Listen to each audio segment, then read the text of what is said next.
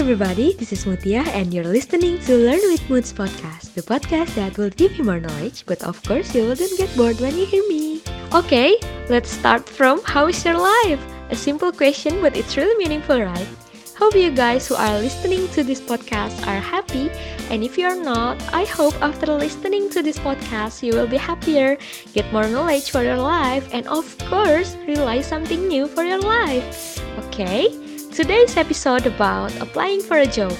I will explain an effective way to apply for a job, also the tips and tricks. Interesting, right? Yeah, I choose this topic because I know it will be helpful for us. So, prepare yourself, grab your pen, your notes, and don't forget your snack too. Happy listening, fellas! When we hear about applying for a job, we always feel confused, scared, and worried, right? Because searching for a new job isn't always easy, whether you are already have one or are currently unemployed. But in the fact, trust me, it isn't that bad if you already prepared and know the correct way to apply for a job. When we want to apply for a job, there's a recruitment process. This process aims to recruit the best person. Also, recruitment is the first step in building an organization human capital because the goals are to locate and hire the best candidates.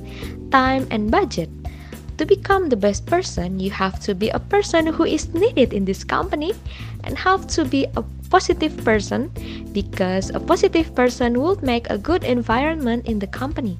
And also, you have to be a person who can meet the needs and the demand of the company. When you are applying for a job, you have to make a good CV too. And of course, prepare yourself for the interview. So, now I will tell you the point about an effective way to apply for a job. First, ensure you're qualified.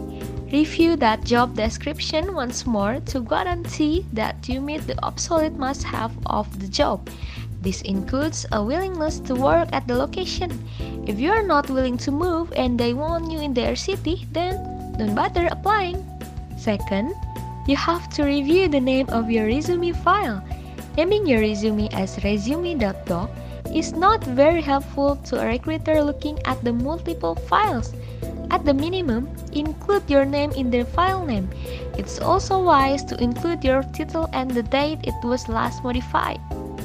Third, provide multiple contact options. A good recruiter will always contact you in your preferred manner. There are always exceptions, so give them as many options as possible if they need to speak with you immediately, such as email, cell phone, and LinkedIn.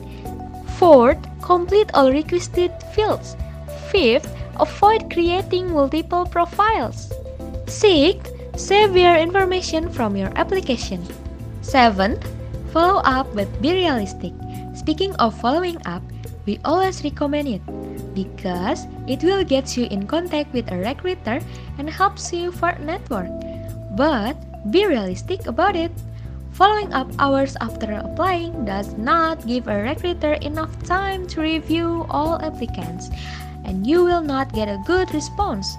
So, you should avoid following up too frequently and keep in mind that it's not worth arguing when you don't receive a favorable answer. The last is save and return later. If you are in the situation that you want to apply for a job but don't have time to complete all of these suggestions, that is okay. So, you can just save the job information and the application, then return to complete the details at another change.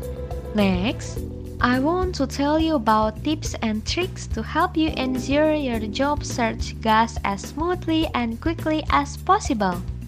First, you have to clean up your social media. When you apply for a job, one of the first thing hiring managers to do is look you up on social media according to the Glassdoor. So, you should have at least a few professional accounts such as LinkedIn because that show off a bit of your personality but also expertise in your chosen field. Second, do your research. When you are thinking about applying to any given company, it makes sense to research before you applying for a job. because it will help you when you write your CV and also it will provide more informal answer in the interviews. Third, think about what you're looking for. It can be tempting to apply to just about every job that's in an area of interest for you, but it often pays to consider what you want to do in both the short and long term according to the muse. Fourth, consider your strategy.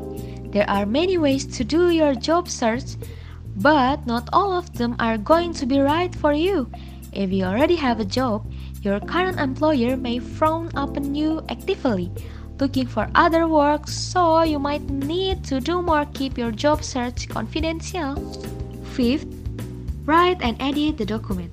Of course, this is really important because you can make sure if there are typos or grammatical error. The last is contact your contacts. This is one of the most effective ways for getting a job because you can find out about position you may be perfect for and you can contact and get in touch with other people you know in your industry. So, if you have a connection with others in it, they might be more happy to help you through the job search process. And the other important thing when we talk about applying for a job is communication skills. Because if we have a good communication skill, we can explain it well and we know about the tenses we can use. So, pay attention to your sentences when you do an interview. Because tenses is really important when you do the interview. Okay guys, that's it for today's episode. I hope you get a new knowledge that will help you to apply for job. And of course, don't forget to read again your notes about today's topic. Also follow me on Instagram at mutiafara underscore and send me DM if you have a request for the next topic of my podcast. So, see you in the next episode. Bye bye!